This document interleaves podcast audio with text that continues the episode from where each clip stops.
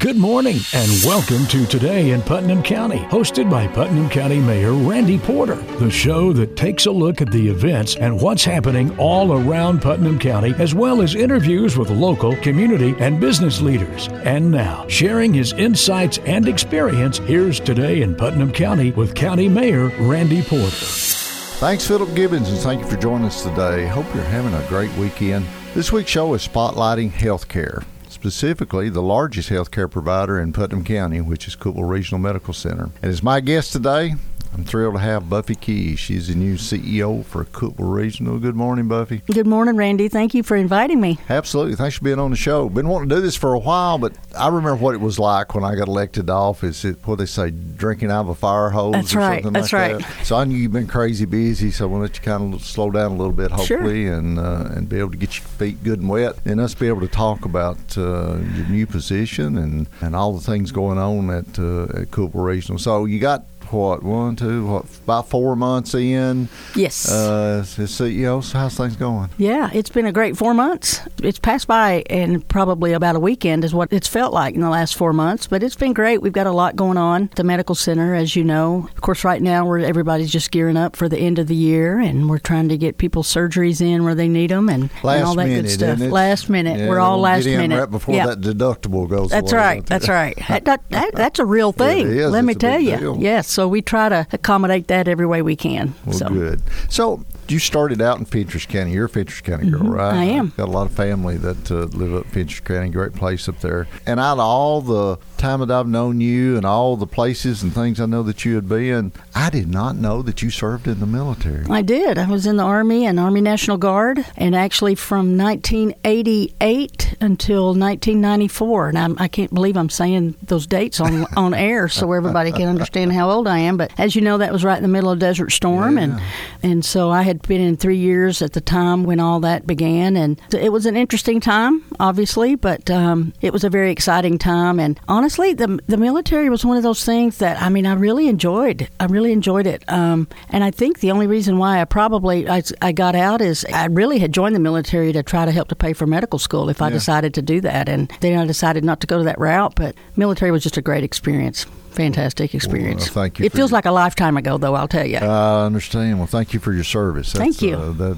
that is great. So, didn't you decide you want to go into the medical field, right? And uh, East was it East Tennessee? Yep, started out at ETSU. I got a degree there, and also a degree from Vanderbilt, and uh, grad school at Vanderbilt also. So you were you were more into the lab side, Yes. though, right? Laboratory Yes. side. Yes. And, Yes. And, and you you had several jobs where you did that, even one at Vanderbilt, where you're over Yes. a bunch of places. So, Yep, yep. did you think that that was going to be Buffy's life, or or did you Yeah, have I loved it. I, I'm going to tell you, I love laboratory medicine, medical technology, medical lab science, pathology. I love it, and I think if I'd went to medical school, that's probably what I ended up doing. Would would- have been pathology. But yeah, I absolutely loved it. Every day was as a new day. You know, it's kind of somebody asked me, so what do they what do they what, what do they do in the lab? And I said, well, pretty much anything that comes in or out of your body, we'll test it for you. You know, or off of your body for that matter. Yeah. we can test it. And so it was a great experience. I, I actually worked up here in the laboratory at Cookeville General Hospital, Yeah. but I started out at Vanderbilt University Medical Center and started working there in hematology, I think, and then microbiology, and then ended up being the administrator there for, for several years. So, of course, you were Vandy. What brought you back to Cookeville Regional? It's home. It's home. All of my family's here. It's interesting. When I graduated high school, and I'm not going to share that year um, with Oh, anyone, on. uh, 1983. 1983. I think we just had our 40th reunion, which I unfortunately had to miss. But graduated in 1983, and I, you know, went off to ETSU. Didn't even know a place called Johnson City, Tennessee existed, and and fell in love with it over there. And then ended up doing my clinical work for medical technology at Vanderbilt, and loved it there. And and I don't think I ever thought about coming back to Cookeville, but I think it was just one of those moments where, wow, I wonder, I wonder if they've got any laboratory jobs at Cookeville General, and that was 1994. And um, called Wayne Allen. I don't know if you remember Wayne. you know Wayne from years ago. uh, He's Susan, retired now. Wife worked for me at 911. Yes, she did. years, Yes, she did. Great, great people. And uh, Wayne hired me to work third shift there, and I absolutely loved it. And it was just like, oh wow, this is you're not in traffic, you're not in all the hustle bustle, and not to mention all of my family are here. So that was the first time I think since I know that I had graduated high school that we were all in the same town at the same time, and we've all just stayed. So we love Cookeville. Came back home. Yeah. Uh, that's great. We're talking with Buffy Key. She is the new CEO for Cookeville Regional Medical Center, and today's show is Spotlighting Healthcare. And Cookeville Regional being the largest healthcare provider in Putnam County, but also the largest employer in Putnam County. Uh, we always, I guess, most people they always think government or the school system, mm-hmm. or they'll name off a bunch of businesses that are the largest provider. But Cookeville Regional, did I see something at Rotary where you gave a presentation? Mm-hmm. We're up about twenty five or twenty six hundred employees. Yeah, um, we're I think right at this moment we're around twenty five hundred and forty employees. When I started there in 1994, we had probably no more than 600, and that was including physicians. But we have around 2,500, and in every discipline, we do everything there from um, except you know major trauma and, and transplant services. So yeah, we've got we've got a lot of people there. So we, we we almost have our own city within a city, which I love. It is. It's really grown since, of course, we, we went back to Cookeville General days. Yes, you know, yes, uh, yes. Uh, I started with uh, with EMS back in uh, in '80 with the county, and uh, I think back how small the hospital was back then, mm-hmm. and and everything to what it's grown to today. I, yep. I mean, it's great. I don't think anyone could planned or projected that back then it would do what it's done. It's it's been great. So it's almost like everything was going good. 17, 18, 19, all these new jobs were coming into our community. Everybody's growing. Everybody's having a good time. And I think back to Jake Hoot winning the voice, you know, and our mm-hmm. community's all supportive of right. that. And we have Jake Hoot at the Hoop. You know, we feel Tennessee Tech's the Hooper Eblen and having a big concert and everything's just going great. And then March hits of 2020. And March and March, you can obviously the tornado. Yeah. Uh, March the fifth. My mother, actually, 83 years old. She was 81 at the time, I think, or 80. She um, lost her home in that uh, tornado, and then within time. a week after the cleanup, we come back to our first COVID patient. I will never forget. We are we're, we're out of the search and rescue and we're in recovery phase and, and like I said about a week later and, and but we were still deep into the tornado oh yeah cleanup and, and, and everything and and Lisa Bumbalough, my health department director, called me and said, Randy, I need to talk to you. And I said, Lisa, I'm really busy with this tornado. Can it wait? no, this needs to happen now. And I yeah. thought, oh, no, they found some more victims or something with a tornado. And yeah. she came in and, and she started telling me about it. We had our first COVID patient. And I thought, Lord, this can't be happening right I know, now. I know. And it really went downhill from there, didn't it? It really did. You know, I, I, look back on our first patient and we just, we didn't know what we didn't know. And what was so bad, I think, about the pandemic for healthcare is for months we didn't know what we didn't know. Yeah. We were seeking guidance from um, everybody from the World Health Care Organization to the CDC to National Institutes of Health, and nobody knew what they didn't know. They were all over the map. They were all over the map. Uh, regulations and guidelines changed daily. The one thing that didn't change was they said stay away from each other. Yeah. And you know what what was so bad about that for us for at the hospital? Obviously, we were what they called, I guess, essential workers. I never yeah. missed a day during oh, that yeah. pandemic. I mean, yeah. and you know, a lot of people went home to work remote, but you know, we were even sequestered within our four walls. We couldn't even meet each other at meetings. We couldn't even be in the room. I think at one point we had a regulation no more than five people in one room at yes. one time, and they had to be six feet apart, and they had to be masked and all of that. It was a very detrimental time. I mean, not just because of the obvious reasons for the, the disease and the pandemic. But, you know, a lot of people lost their lives, a lot of families lost loved ones, and we lost a lot of ourselves, honestly, with health care because I think it was the first time I know in my career, I've been in healthcare now 32 years, that we couldn't fix it. Yeah. We couldn't fix it. Yeah. You know, usually you get a disease, we learn about it, we learn how to fix it, we fix it, or the best that we can, you know, however the good Lord wants us to. Right. And I think that we couldn't. We just couldn't fix it. And at the same time, we're deteriorating. We're deteriorating over time, our relationships with each other, our relationships with the community. But we had to, by legal regulation, keep people out of our hospital. Right. And I always tell this, it's it still breaks my heart to think about hospitals across the country who did not let people's loved ones in at their dying moments. We did that. We did let people in for those moments, but everything else was restricted, and it was terrible. terrible. I mean, people were having to speak to their loved ones in ICU on an iPad. I mean, what kind of life is that? And it was, I think, as detrimental as it was to the patients and their families, which was horrific, and it hurts us to this day. Our caregivers, our nurses, our physicians, our laboratory people, radiology people, everybody, EVS, food nutrition services, they saw that pain and they lived it and they saw more people die sometimes in one week than they'll see in their entire career. And it was heartbreaking, it you know. And again, we couldn't fix it. And we still got the scars from it. We still do. We're yep. still we're still recovering from that. We're going to continue that conversation. We got to take a quick break. You're listening to today in Putnam County. I'm your host, County Mayor Randy Porter. This week's show is spotlighting healthcare. Cookeville Regional Hospital being our largest healthcare provider. My guest this week is Buffy Key. She's the new CEO for Cookeville Regional. We'll talk more with her. Stay with us. To Today in Putnam County, hosted by Putnam County Mayor Randy Porter. Hey, welcome back to Today in Putnam County. I'm your host, County Mayor Randy Porter. This week's show, we're spotlighting healthcare, specifically our largest healthcare provider in Putnam County, and that is Cookeville Regional Medical Center. And I'm thrilled to have as my guest this week, Miss Buffy Key. She's the new CEO of Cookeville Regional. Buffy, we were just talking in the first segment about COVID and how I mean, well, it destroyed our community almost in our Mm-hmm. world. I guess Sure. when you start looking at it, but it really affected healthcare probably Yeah. more than anyone. And and I remember watching on a day to day basis because we were trying to put out info to the community. And one day you're saying one thing and they change it and you're saying something else. But what I kept up with was those stats. Mm-hmm. And watching, I mean, y'all were maxed out, Right. Hunting for places for beds and stuff to put Right. people and everything. Ever been through anything else like that in your life? Never.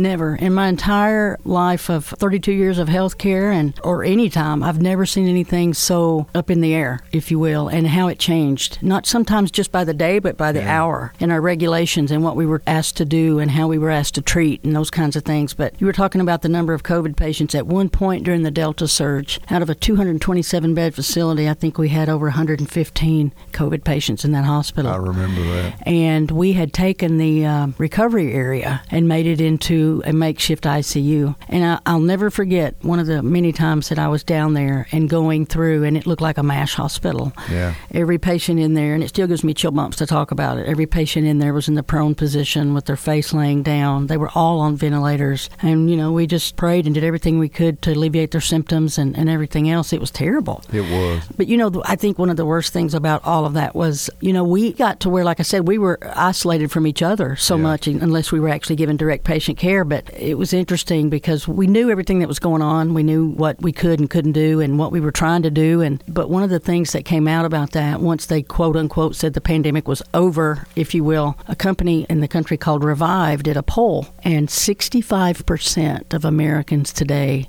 no longer trust health care. That's terrible, isn't it? It is horrific. But when you think about it, I'm thinking if I'm sitting in their seat, because I was sitting in a different seat, Yeah. if I was sitting in their seat, I can't blame them. I mean, you think about it. We were healthcare heroes in 2020 because it, it came about and we were like, okay, we got this, we got this. Over a hundred victims. Y'all hit it head on. That's right. It was. Everything went it- great. that's exactly right. We did the best we could, and, and obviously we did have some bad outcomes. But Yeah. you know, it's there's some things you can control in healthcare, and some things you can't. But then the Delta surge hit, and that was a much more vir- virulent disease at that time, and and a lot more deaths. And people were like, "What are you doing? What are you doing?" We had. I remember coming out of the hospital or looking out the window one morning, and we had nurses that uh, people were picketing them as they walked out to their car. You know, and it was just because not Sad. understanding, and it was just heartbreaking. It was a lack of information, wasn't it? I, I'm not blaming anyone. Sure. But from the CDC and the World Yeah. Health Organization and the federal government all the way down, we never been through this. We didn't know what it was. You didn't know what was one day treatments, next Right. day were not treatments Right. and, and everything.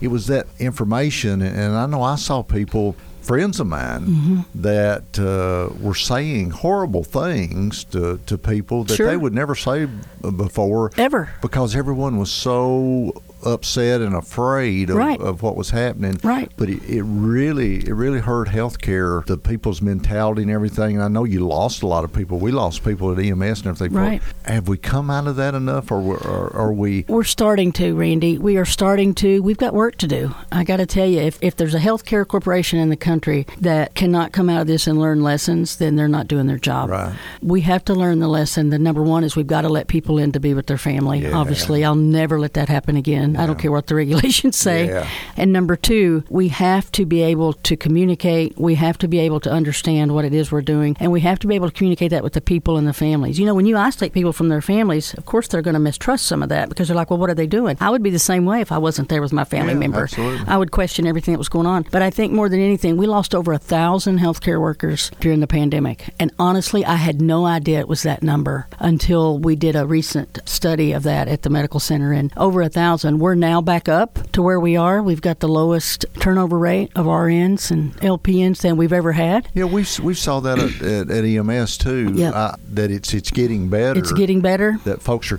I don't know if folks are coming back or we're getting more new folks are getting Right, the- which is just a blessing all the way around for all of us. But a lot of things that happen too is people stop going to the doctors. Yes. So people with chronic illnesses, you know, they didn't want to be in a healthcare setting where they're going to get COVID and all this stuff, and so they put things off. And now we're seeing some of those chronically ill patients Yeah. that haven't been to the doctor in a couple of years, and they're coming into the emergency room. I mean, let's talk about the emergency room. The emergency room is Yeah. our front door. it is. I think it's probably it's a huge focus for us, and it's a focus for us because we have wonderful people that work in there. But I got to tell you, it's the front door for a lot of people. And what the emergency room saw was during COVID, they didn't have as many people coming in. Right. And now everybody's coming in and uh, keeping up with that capacity and workload. So, what are we doing? We're making sure that we have enough providers. We're making sure we have the great staff that we have. And more than anything, we're making sure that everybody remembers what everybody's been through. Yeah. We know they've been through it, but they've got to remember all these patients coming through have been through that as well. And remember that compassion that all healthcare workers are born with and blessed with. Absolutely. And we've got to remember listen, they don't want to wait. They've waited for three years. We got to get them up and get them where they're going. One of our biggest issues, though, is we're working on a lot of that. We have a lot of people coming to our emergency room, Randy, that wouldn't typically come to an emergency room, but maybe they don't have insurance or they can't afford to go to an urgent care. We totally understand. We welcome those people. We want them there.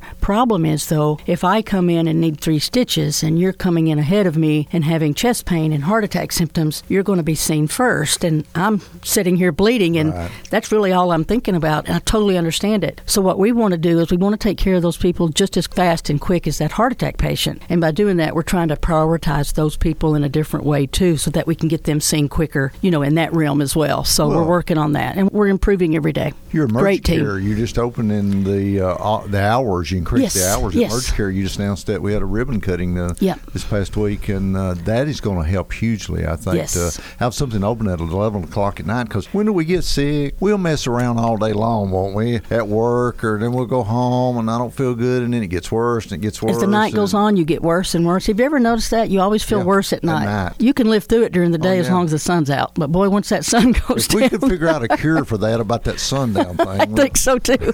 We'd be good. Hey, we're talking with Buffy Keys. She is the CEO for Cookeville Regional Medical Center. Today's show is spotlighting healthcare and specifically Cookeville Regional. We got to take a break though. We got a lot more to talk about in the next segment. Stay with us. You're listening to Today in Putnam County. I'm your host, Kenny Mary. Now back to Today in Putnam County, hosted by Putnam County Mayor Randy Porter. Welcome back to Today in Putnam County. I'm your host, Kenny Mayor Randy Porter. Hope you're having a great weekend. Our show this week is spotlighting healthcare, specifically Cookeville Regional Medical Center, and I'm honored to have as my guest the new CEO for Cookeville Regional, Miss Buffy Key. Buffy, we've been talking about a lot of the issues and problems and things from back pre-COVID, post-COVID, and everything. But in this last segment, I want to make sure that we catch a lot of the new projects you've got going on at the hospital. We were over the other day, and I was amazed at the new building project at the hospital. I'm thinking you kind of bring us up to date Sure, with some of those. sure. We have some existing space at the hospital right now, four west and five west. And I don't know if the listeners remember, but right before COVID, we had a hospital within a hospital on five west location. We had Ten Broeck, Tennessee, which was a mental health inpatient facility, and they left right around when COVID began. And so, with all mental health regulations, they had to completely change that space. And so, they had taken out everything, any sort of medical gas lines or anything like that. And so, we have taken that space and we're renovating that and adding 20 new patient rooms, Wow. six new dialysis unit bays, which we're thrilled to death about. And then, Four West will be having 20 extra rooms down there too. So, You're adding 40 new we're adding 40 new beds, yes, and we're absolutely thrilled to death. And so we started that project actually back in July, but we just had the ribbon cutting because we're just now got to where you could actually put a human in there and it'd be Yeah. safe for us to get a picture. So it's um, uh, we're excited about that. We're constantly growing. We know we need more. You know, and we have two different types of, well, several different types of demographics in Cookeville. But, you know, our largest demographic is Medicare, Medicaid, and, and patients like that. But then we also have the younger population Yeah. that's moving into Cookeville, which we're thrilled about. We have to provide space for them, too. So those 40 extra beds will help get patients out of that emergency room, get them up into beds. Because right now, people, when they have to be admitted, they're waiting in that emergency room to get a bed get a upstairs. bed. And so we're looking at that. We're also, we've talked about urgent care a little bit as far as that goes, being open till 11 o'clock, seven seven days a week, 11 p.m. Be a, a huge help to Exactly. and a help to the emergency room too. It, that's exactly right, and that's one reason why we did it too, is to alleviate those people from having to, to go there. But also our Medicaid TennCare population. Hopefully by July 1, we'll be offering TennCare. 10 care patients can also go to urgent care, Wow, that'd be great. and which will be huge because we want to take care of anybody and everybody. And these are our patients, these are our people, and we love all of them. So we want to be able to take care of them in the best way possible. well, and it's you're not just taking care of Cookeville and Putnam County. Yeah, 14 counties, And you Yeah. got a lot of counties. Yep. You got Clay and Jackson Sure. and Yeah. Pickett and Van Buren. All these counties don't even have a hospital. That's right. And they have to come We here. see about 370,000 people a year. wow. Yeah, yeah, of those 14 counties. And, you know, being from Fentress County, you know, Yeah. there for several years, they didn't have anything up there except, you know, their primary care physician's offices, which were great. They now have that freestanding UT Medical Right. Center, uh, ER up there, which we were, you know, promoted as much as we could to try to help them get that. And, Yeah, and we're an there for them as well. From the nearest hospital. right? Absolutely, Yeah. absolutely. So, also something that we're excited about right now that we just opened in November the 1st is our Endocrinology and Diabetes Education Center. We had to close that this past January, and it was heartbreaking for all of us, but we lost our provider who went back home to take care of ailing family members, and we supported her in doing that, but we couldn't find another endocrinologist. So, we have been working all year, our medical staff has, to try to get endocrinologists here, and we now have two. Oh, that's great. Uh, fantastic young physicians, Dr. Valapu and Dr. Pittampalli, and they're seeing patients now. We also have our diabetes education center there. We have a clinical pharmacist in that area to talk to you about your insulin and meds, and not just about diabetes, but Yeah. obviously all of your endocrinology Oh, yeah. issues.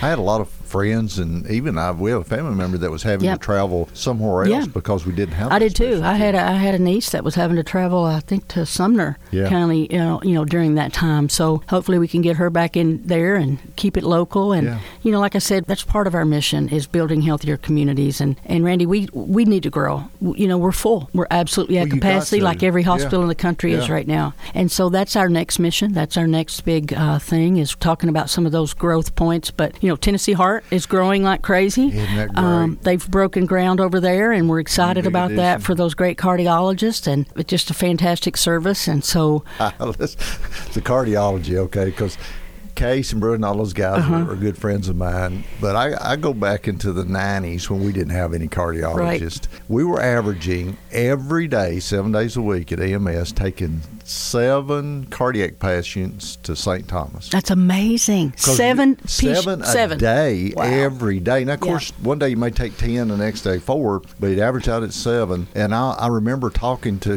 the administrator at the hospital and said, "We need some cardiologists here." Oh, Randy, we'll never have cardiologists here. We're too small of a hospital. I said, if we don't do something, Yes. I said we're going to have to double or Yeah. triple the, the EMS service. And uh, and there were some people that actually fought that it coming here, but that's one of the best things that ever happened. It is. And and I think about where Cookeville Regional has went since then. With all the growth and everything you've seen, it's just amazing. Right. I do not know how you keep up with it on a day-to-day basis, though. You know, I don't know. It's just part of me. I think honestly, it's. Um, I don't think I know anything else. You're a workaholic, aren't you? Well, no, I just don't sleep a lot. But you don't either, Randy. I know that for a fact. You and I talked about that during the workaholic, but you're tornado. right. If we, uh, well, there's not enough time to sleep. I got time to sleep some other time. Yeah, not right on. now. Yeah. later on. so one thing we talked about the other day, you were at Rotary the other day and did a great presentation that, that I really enjoyed. But one thing we're seeing is a change in the mentality of workers. But Yeah. you're really seeing it in in with the physicians. Oh, sure. The old Dr. Francis's and, and Jones and all those that they had their own practice, they made their own rounds, they did everything. These new doctors come in don't want that, do they? Yeah, it's been a complete paradigm shift. You know, we grew up and what we thought physicians, you know, they, they work 100 hours a day and, and they're constantly going. They've got a private practice. New physicians and new fellows coming out of fellowship and residency training, you know, that's just not their culture anymore. I mean, not that they don't work 100 hours a day, but the fact is they don't want to get out of school already in debt, maybe from medical school loans, residency loans, and then get out of school and buy into a private practice. And they're like, wait a minute, I just want to work for the hospital. And that's the shift nationwide. You will see that across the country. And what we call is those physicians, I mean, they're obviously still independent practitioners, but um, we call those physicians employed, if you will. And all that means basically is that, is that we pay, you know their overhead and, and, and all of that good stuff and try to help them in every way that we can. And and so that way the physician is no longer involved with worrying about that private practice. And at the same time if we have physicians that come to town that want to do that private practice you know we try to help them set that up as well. So we want them to do what's best for them. But yeah the newer generation I'm telling you Totally it's a totally different paradigm of what I remember being in elementary school you know thinking oh I'm going to doc so and so and you know and all of that. And they just don't do that anymore. It's, yeah. it's, it's amazing how the new generations are changing Yeah. in their Yeah. attitude. And we were, I think, we were all about work and. And you know, work kind of came first, and family and everything else kind of fell behind that. The new generation is totally different. Uh, they're all about their time, Yes. and and how much time am I getting off? It's not necessarily about the pay all the time That's right. It's about all those other things. That's things. right. We had a, a physician recruit come one time, and, and one of the first questions that, that he or she asked was, This is great. This is a great location. This will be a great place for my family uh, to grow my family. And how many weeks of vacation do I get every year? And I thought, Well, I don't know. Let me check on that for you. Well, and so then I, I knew from then on, that's got to be the first question I can answer. Yeah. Yeah. Is that work life balance? Yeah, yeah, yeah. and I- yeah. and I'm it's okay important. that. It I, is I encourage it. All right. I- Absolutely. I, tell my granddaughter, you know, back when I was raising my daughter, we were working two jobs sometimes and trying to make ends meet and everything, Mm-hmm. and and uh, didn't get to spend as much time. But now I'm at a different place and I Right. can. So uh, maybe these folks have got the right idea. I I, don't th- know. I think they've got it figured out. I hope they do. And I hope that we had something to do with that and just showing them, hey, this is what maybe you, don't can do, do. a little different. yeah.